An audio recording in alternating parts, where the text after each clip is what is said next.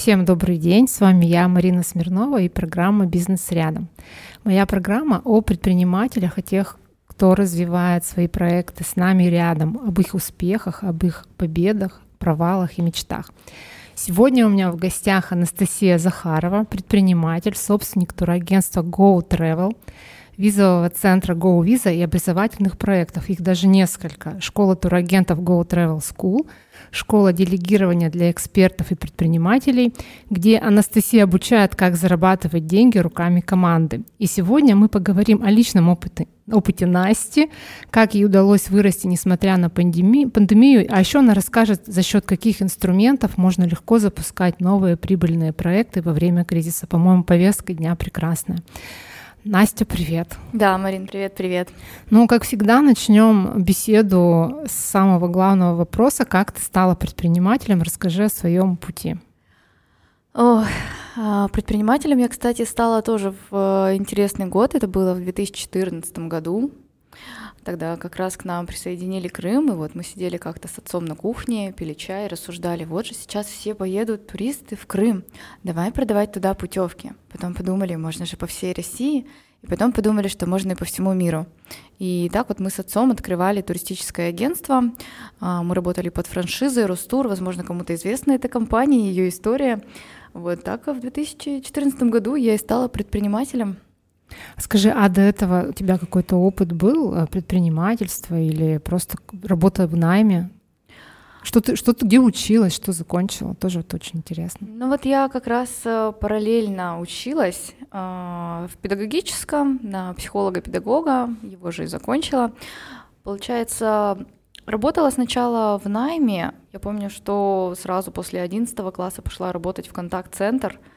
Мы занимались привлечением клиенток на процедуры красоты бесплатные, где им продавали ящички с косметикой. Возможно, вы слышали про такую компанию. Ну, это что-то сетевое, да, такое? Ну, типа мутная темка. Ну, да, но кто же знал, я что, школу закончила, да пошла работать. Мне что говорили делать? Вот я ходила, радовалась и делала. И очень классный был опыт в том плане, что как раз там я познакомилась со всеми инструкциями, регламентами, стандартами. То есть я пришла, и мне сразу показали, что мне делать, где мне делать и как мне делать. И мне было очень комфортно в таком плане заходить в рабочий процесс. То есть вот так я, получается, совмещала обучение, работу эту и потом сразу бизнес. Вот. Но со временем, конечно, отказалась от работы, ушла в предпринимательство. И на самом деле институт-то первый раз я тоже не окончила. То есть у меня было это со второй попытки. Вот, со второго захода, да.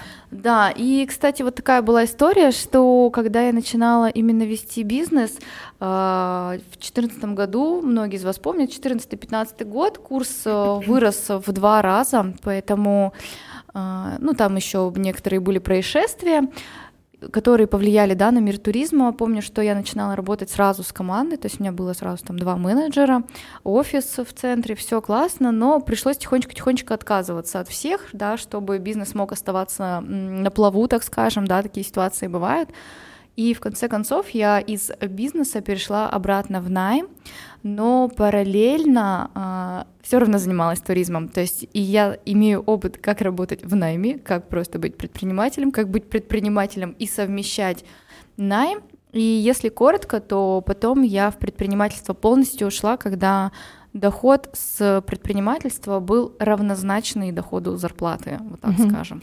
Давай сразу спрошу, раз тут уж найм против своего дела, вот по-твоему плюсы и минусы? Плюсы и минусы... Не хочется тебе иногда вот взять все, бросить и пойти куда-нибудь в найм? Да, конечно, обратно? Хочется постоянно, но нет, конечно, я не пойду в найм, то есть потому что... Свое дело дает нереальную свободу. Да, бывает сложно, но где бывает легко? Вот я сразу скажу такой секрет, что когда я работала в найме, я работала в банке, и как бы ни казалось, эта работа стабильная, с 9 до 6, зарплата, оклад, да, вот эти все бонусы, там медицинские страховки и так далее. Так вот, банк этот закрыт сейчас, а дело мое процветает. Да, и то есть такое сравнение, что если вы думаете, что в найме есть стабильность, то, к сожалению, в современных реалиях, да и всегда так было, это не так.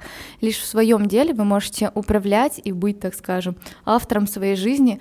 Да, где-то будут факапы, но и на любой работе вас могут уволить. То есть здесь вы можете заново что-то попробовать, начать, у вас больше свободного времени, вы можете знакомиться с новыми людьми, и возможности вас окружают. И когда вы не думаете о том, что вам после 6 хочется лечь спать, ничего не делать, да еще там, не знаю, детей надо забрать, да еще какие-нибудь там покупки съездить сделать, а в 9 утра опять бежать на работу, у вас больше времени для того, чтобы подумать, попробовать, да, будет больше факапов каких-то в жизни, да, будет меньше стабильности, но это и прекрасно, да, то есть вот это вот действие, это свобода, это жизнь, вот в этом, мне кажется, вся возможность именно в предпринимательской деятельности. Вот, на мой взгляд, еще такое отличие важное, наверное, в своем деле больше ответственности, как считаешь?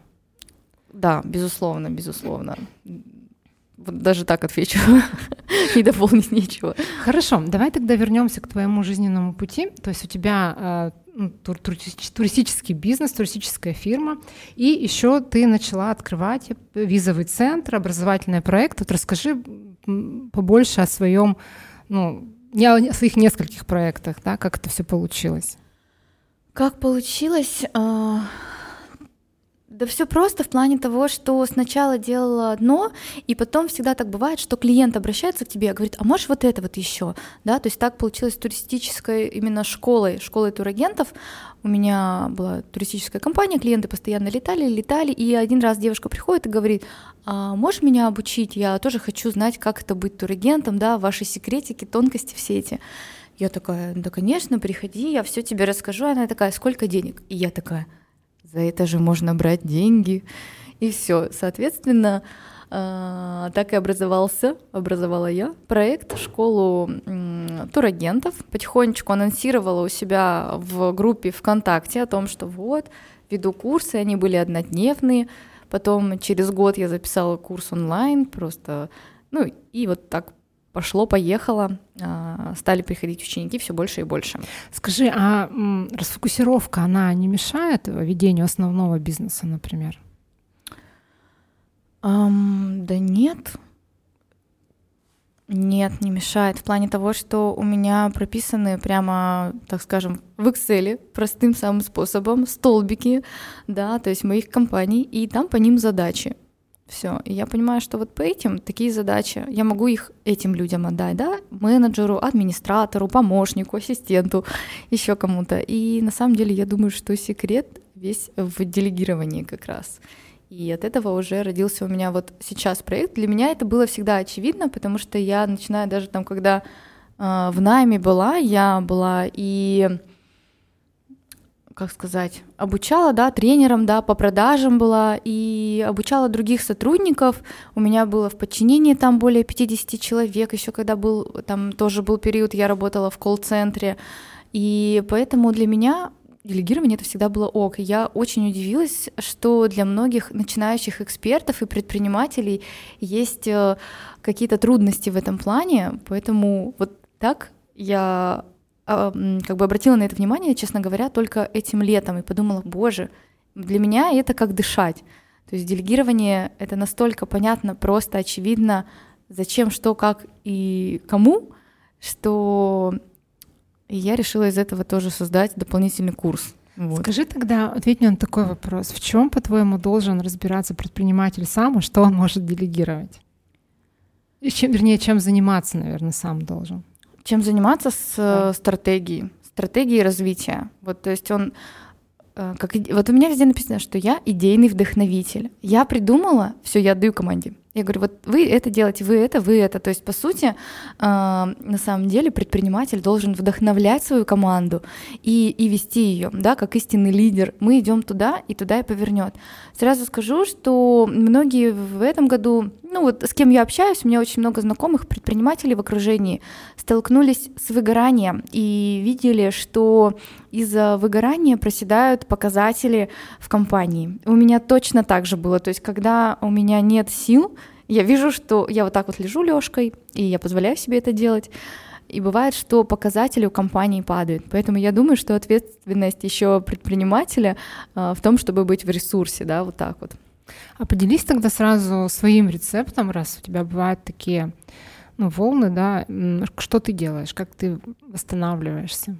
Во-первых, я разрешаю себе побыть в этом состоянии, это окей, проживать все эмоции, это нормально, да, то есть полежать 2-3 дня, посмотреть тиктоки, сериалы, кому как комфортно, полежать, ничего не делать или уехать там куда-нибудь на дачу, в сад и побыть наедине, вот самое главное, то есть ты отдыхаешь.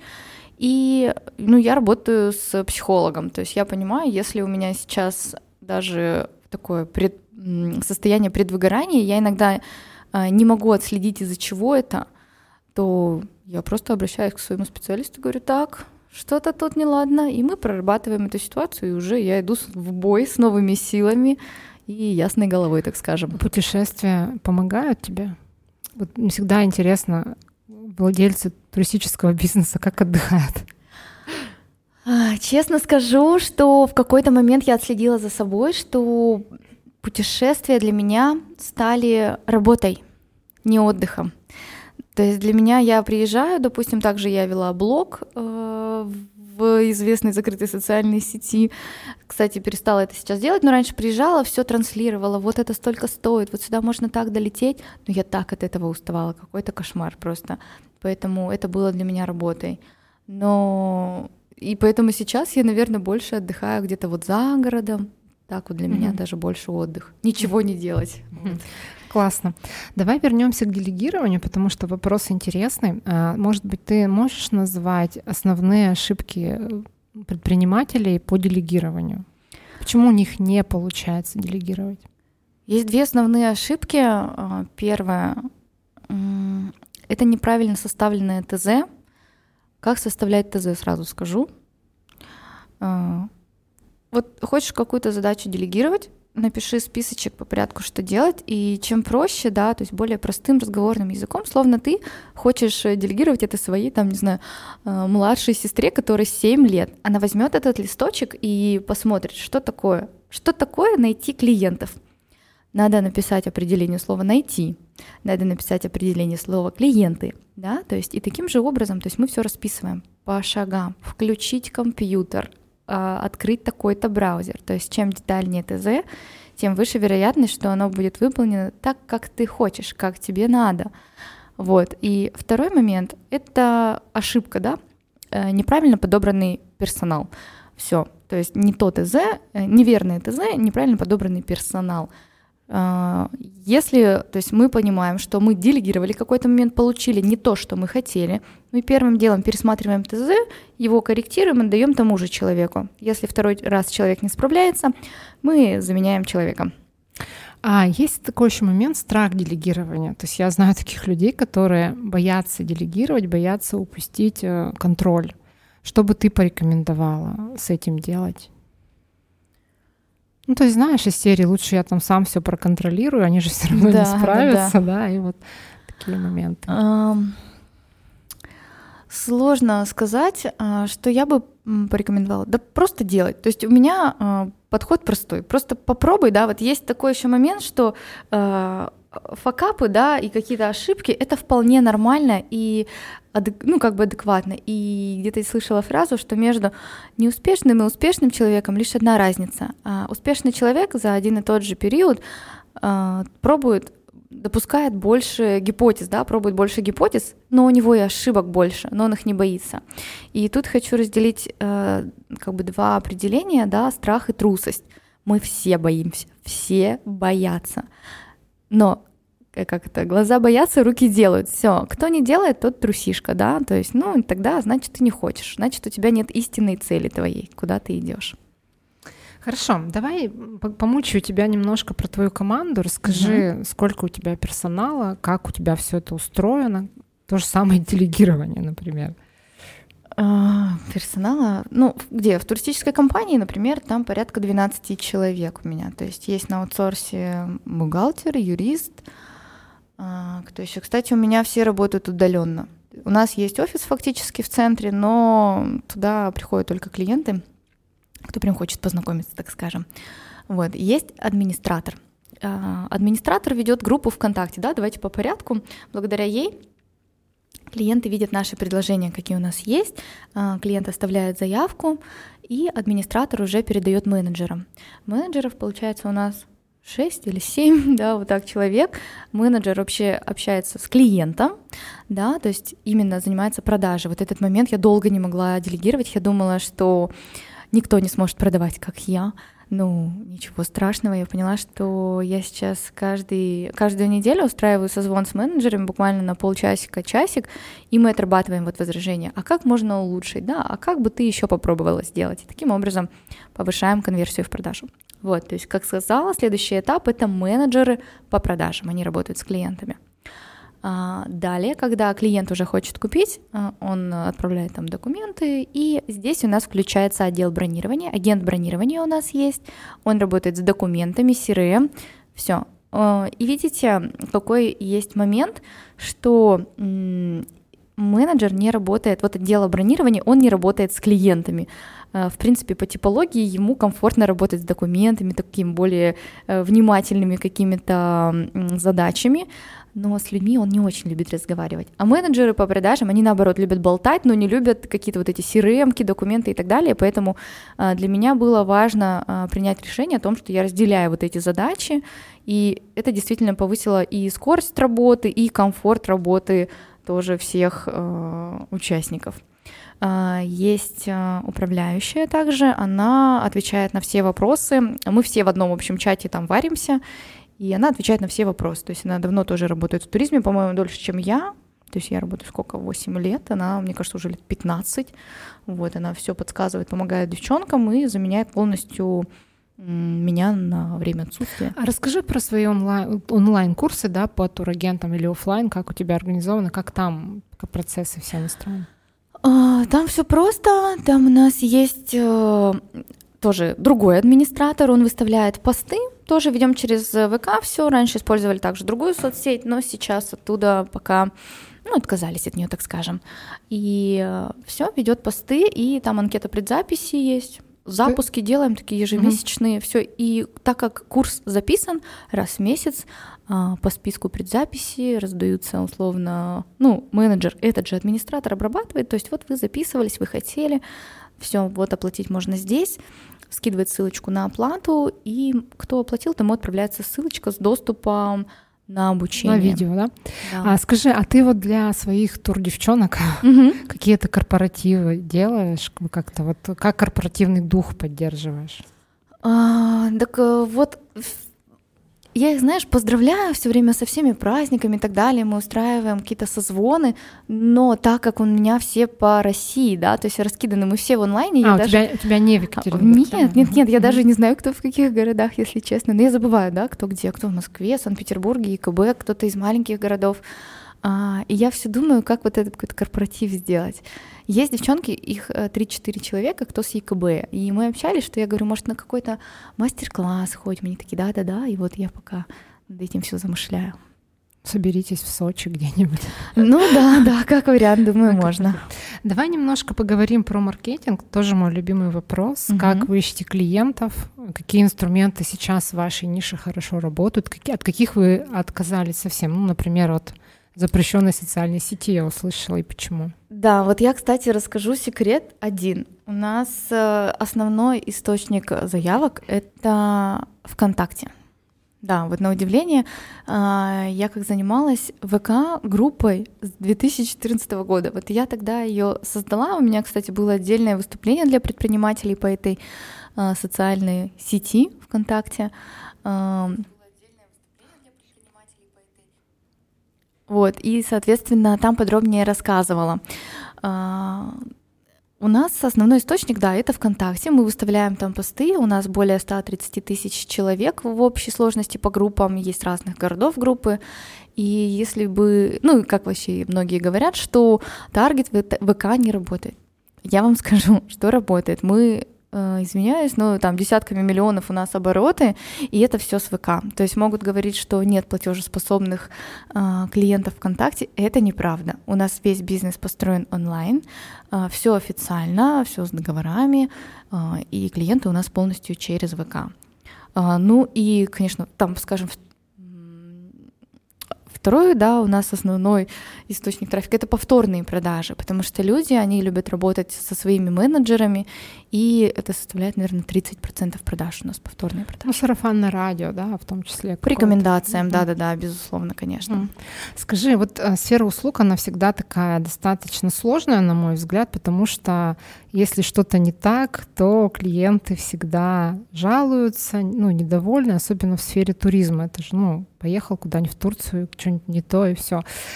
Часто ли вот приходится разруливать какие-то сложные конфликты, ситуации? Ну, на самом деле нет, у нас все клиентам у нас прописано, все как у меня для менеджеров, так и для туристов, ответы на все популярные вопросы, запросы, да, что если, да, и турист, когда начинает работать с менеджером, у него уже есть шпаргалка «что если», когда он улетает на отдых, у него есть шпаргалка «что если», куда обращаться, куда бежать, по какому номеру звонить, и он уже не беспокоит менеджера, то есть зона ответственности турагента на самом деле складывается до момента поездки туриста за границу, по России, да, потому что мы именно передаем, мы агентскую деятельность оказываем, да, вот таким образом, а на месте уже отдыха отвечает туроператор, и там у него свои представители, и мы обязаны передать контакты этого представителя, поэтому если что-то случается условно в Турции, да, то он уже обращается на месте. Но часто ли тебе приходится подключаться к каким-то, самой подключаться к каким-то ситуациям? Может быть, какие-то провалы были, факапы, расскажи. Да, вот, кстати, бывает это очень редко. Кстати, вот вспомнила еще один случай тут недавно. У меня вообще очень сложно до меня вообще добраться туристу, потому что он общается сначала там с администратором, менеджером, отделом бронирования, управляющим, только потом он может коммуницировать. В крайнем случае, да. Да, но вот недавно была такая ситуация. Ну, я не знаю, вот я поняла, что человеку не хватило выговориться. Девушка сказала, что хотела тур купить по одной цене, и мы все виноваты, что цена выросла, а мы на это вообще никак не влияем, то есть мы просто говорим, какие цены есть. Да, ну ладно. Ну, такой интересный факап у нас был летом, да, который пришлось разруливать. У нас знакомые мои хотели купить, они купили на юбилей родителям путевку в Сочи и с вылетом с Екатеринбурга. Все забронировано, то есть я даже не была в курсе, что да как. Мы сделали им там классный подарочный сертификат, все. И перед вылетом буквально за пару дней я узнаю такую ситуацию, что оказывается, когда надо было выдавать документы, что туристам забронировали тур с вылетом с Москвы, а не с Екатеринбурга. И я, конечно, давай разбираться, кто же накосячил, да, то есть такая смотрю, у туристов как-то аккуратно уточнила, то есть что вы действительно с Екатеринбурга хотели, они такие, да, конечно, я такая, ну ладно, не буду их пока в курс дела вводить. Пугать. Да, билеты, мы пока им выдали ваучеры на отель, говорим, все, билеты скоро подгрузятся, так бывает, что билеты действительно подгружаются там за один день. Вот, уточняю у менеджера, она говорит, да, тоже согласовала все билеты там с Екатеринбурга, я такая, ну ладно. И смотрю, вот в отделе бронирования что-то неладное, смотрю. И действительно, они забронировали с Москвы билеты. И, ну что ж, пришлось для туристов мне лично покупать билеты туда-обратно с Екатеринбурга до Сочи, да, дополнительно оплачивать вот своих денег. Ну, ничего такого, зато туристы все счастливы, довольны, никто ничего не знал. Вот. Ну, конечно, мы провели потом работу с агентом отдела бронирования и вычли это все из заработной платы. То есть, все по согласованию, никто ничего не уволился, да, признал, что что-то, видимо, устал там или как-то не ту кнопку нажал. Ну, вот бывают такие ситуации. Классно. Я поняла, что ты очень системный такой человек, да, у тебя к бизнесу системный подход, а к жизни у тебя есть системный подход, например, там свои регламенты на походы в магазины? Есть такое? Слушай, вот тут, кстати, списки списков, нет? Самый прикол в том, что у меня многие приходят, там, не знаю, предприниматели, учиться вайбу жизни в плане того, что я такой кайфарик, я люблю все на чиле, на расслабоне, и поэтому очень удивительно. Как раз вот эти регламенты, стандарты в бизнесе позволяют мне свободно жить, то есть, наоборот, в жизни я проявляюсь более так лайтово, без каких-то регламентов, стандартов. То есть даже я когда улетаю куда-то, у меня бывает, что вот выгораю, да, и все-таки путешествие тоже помогает. Беру билет в Сочи в один конец, и не знаю, когда поеду обратно. То есть в таком формате больше свободы в жизни. Ну, отличный рецепт, рекомендую предпринимателям тоже попробовать выйти из этой рутины. Скажи еще, пожалуйста, есть ли у тебя какой-то социальный проект или, может быть, какая-то идея такая, да, социальная, есть или нет? На самом деле, я хочу сказать такой момент. Я была когда студентом, я с подругой помогала детскому фонду, и мы ходили в школу-интернат и проводили для детей уроки по моторике рук, да, и потом как-то вот перестала этот фонд развиваться, и мы перестали ходить, да, то есть мы не могли помогать напрямую, потому что мы могли только через организацию туда заходить, вот, и тогда не было, так скажем, денег, да, и возможности как-то помогать, было лишь время, вот, и мы как бы своим временем отдавали, и тут я поняла, что сейчас есть время, деньги, и хочется снова помогать, но я вижу для себя отклик помощи — это в двух направлениях. Это экспертам и предпринимателям, чтобы они могли легко и свободно реализовывать свои идеи за счет, так скажем, команды. Но это более такой коммерческий проект. В плане социального проекта я недавно стала волонтером Российского фонда детства. Вообще это как бы самый ранний благотворительный фонд в России, насколько мне известно, они уже там более 30-35 лет, они проводят различные мероприятия, им можно как материально их поддерживать, можно также и волонтером записаться, как я сделала, и участвовать в различных мероприятиях, там, руками условно. Угу, круто.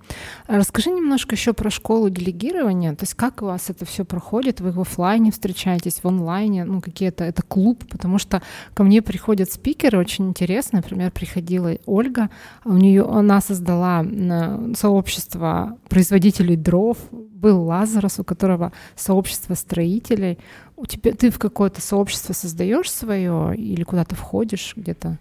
На самом деле, лично я состою во множестве бизнес-сообществ, да, то есть и оттуда вижу потребность в обучении делегированию. Пока сообщество по делегированию я как такового не вижу, но кто знает, во что это выльется, тем более это сейчас тренд, да, насколько мы знаем. Ну, по-моему, это издавна так было, что все любили собираться группками, это вообще ок. Вот. Школа проходит в офлайне, будет ближайший набор 10 октября. Стартуем раз в неделю занятия, всего 8 недель, да, как раз все структурировано, все как мы любим. Мы отвечаем, буквально на каждый будет всего 4 блока. Первый блок «Зачем?» мы разбираем, да, то есть зачем вообще делегировать. Плюс у меня также приглашен коуч-психолог. Мы разбираем вот вопрос страха, да, разбираем, убираем установки, которые связаны с прошлым неудачным опытом, да, то есть многие говорят, я пробовал, у меня не получилось, значит, не буду. Вот, мы как раз это все прорабатываем. Зачем? Потом разбираем моменты, что мы определяем, какие задачи в первую очередь необходимо делегировать. Посвящаем тоже этому 2 урока. Третье — это разбираем уже кому, где находить специалистов, да, онлайн, офлайн, как делать вот так удаленно, как их контролировать. И уже как, да, то есть как составлять ТЗ, как передавать полномочия, в таком формате все проходит. Угу. Ну, если слушатели вдруг заинтересуются, можете подписаться на страничку Насти и все подробно там узнать. У меня еще такой вопрос, вернее, он пришел в наш чат вчера. Хоть ты не хочешь отвечать на такие вопросы, но придется. Спрашивая девушка, какие направления в СНГ сейчас популярны? То есть что, куда поехать можно? Ну, сразу скажу, что по России мы в основном, ну, мы работаем в основном по России, это Сочи, Красная Поляна, Анапа, Крым все равно пользуются популярностью, даже просто по бронированию отелей, Москва, Санкт-Петербург, да, такие направления. Алтай, например. Чуть сложнее, потому что у нас в основном все туры идут либо с перелетом, да, то есть полный пакет. Мы, как говорила сегодня уже, да, наш слоган — это мы организуем отпуск вашей мечты, который вы будете помнить и через 10 лет. И мы больше специализируемся на отпуск под ключ. Такие более какие-то выгодные направления, да, и более доступные, куда есть прямой перелет, сразу входит трансфер, наш есть организатор, который вас встретит, проведет, будет сопровождать, подскажет по экскурсиям, поэтому именно по России, по направлению, по данному у нас вот такие какие-то стандартные пакеты предполагаются. Угу. Ну вот еще такой у меня вопросик, у нас уже программа подходит к концу. Вообще такое есть распространенное мнение, что один из самых подверженных кризису бизнес — это турбизнес. Пандемия, ограничения в перелетах. Сказалось ли на тебе это как-то? Ну, на твоем бизнесе это все? Эти ограничения, которые были? Сейчас, например, да, вот эти непонятные ситуации с Европой. На бизнесе, да, у нас появилось больше стандартов и регламентов в компании. Мы полностью перешли на удаленку. Как уже сказала, мы до этого работали в офисе. У нас и сейчас есть офис, но фактически у нас, наверное, 95% продаж это онлайн, да, то есть это позволило нам расширить именно географию продаж. У нас много клиентов из других городов, и повлияло только в лучшую сторону, то есть все для нашего блага, мы все быстро перевели в онлайн, что раньше оттягивали, и когда я помню, году в 2015-16 меня спрашивали: Анастасия, можно вот у вас онлайн купить тур? Я такая: боже, это же надо все подписать, отсканировать, отправить, клиент должен распечатать, подписать. Сейчас все гораздо проще, то есть у нас тоже все автоматизировано, буквально ссылочку на сайт, вы оплачиваете картой, вы все видите, все прозрачно, у вас есть ваш там менеджер, с которым вы сотрудничаете, все сделано для удобства как клиентов, так и менеджеров, и я думаю, что это действительно благодаря вот последним годам, да, которые помогли нам докрутить все вот эти гаечки в компании, чтобы мы стояли еще крепче на ногах и больше развивали интересных направлений. Поделись еще, пожалуйста, со слушателями каким-то своим последним впечатлением приятным, не знаю, путешествием, книгой, фильмом просмотренным. Чем впечатлена? Я недавно вышла замуж. Ой, поздравляю. Спасибо большое. И мы отправились на медовый месяц на Мальдивы. И действительно, если рай существует, то это Мальдивы. Я много где была, но на Мальдивах была впервые, и я вот сейчас вспоминаю, у меня аж мурашки прям, потому что это невероятный сервис, это невероятная красота океана, и я всем рекомендую, кто поедет отдыхать, выбирать бунгало на воде, которые уединенные домики, потому что ты просыпаешься и открываешь глаза, и перед тобой океан, он такой бескрайний, каких-то возможностей, прям наполняешься этой энергией, выходишь, и тебе все улыбаются, погода прекрасная, даже если какие-то маленькие дождики там проходят, ничего страшного. Ты тут же можешь поплавать со скатами, черепахами. То есть Мальдивы — это об этом, о свободе. И это действительно та мечта, которую я рекомендую как бы и желаю всем посетить и реализовать. Спасибо, Настя. В конце программы у меня есть небольшой блиц всегда для гостей. То есть это короткие вопросы, короткие ответы. Кофе или чай? Кофе. Пушкин или Лермонтов? Пушкин. Место силы в Екатеринбурге твое? Центр. Я люблю гулять по центру. Розы или тюльпаны? Розы. Апероль или дайкири? Блин, кофе. Любимый цвет? Зеленый. Кошка или собака? Собака. Сова или жаворонок? Сова. Аэропорт, который тебе нравится? Дубай. Самолет или поезд? Блин, мне все нравится. Ну, пусть самолет будет. Десерт, от которого ты никогда не сможешь отказаться? Мороженое из Баскин Роббинса. Настя, большое спасибо тебе за нашу встречу. Напоследок, пожалуйста, пожелание слушателям еще одно. Желаю больше рисковать, больше ошибаться, что это позволит вам быстрее достигнуть ваших целей и быстрее исполнить ту заветную вашу мечту. Спасибо огромное. Мы с вами прощаемся до следующего вторника. Увидимся ровно через неделю. Подписывайтесь на наш канал «Бизнес рядом» в Телеграме. Всем будем очень рады. До новых встреч. Спасибо.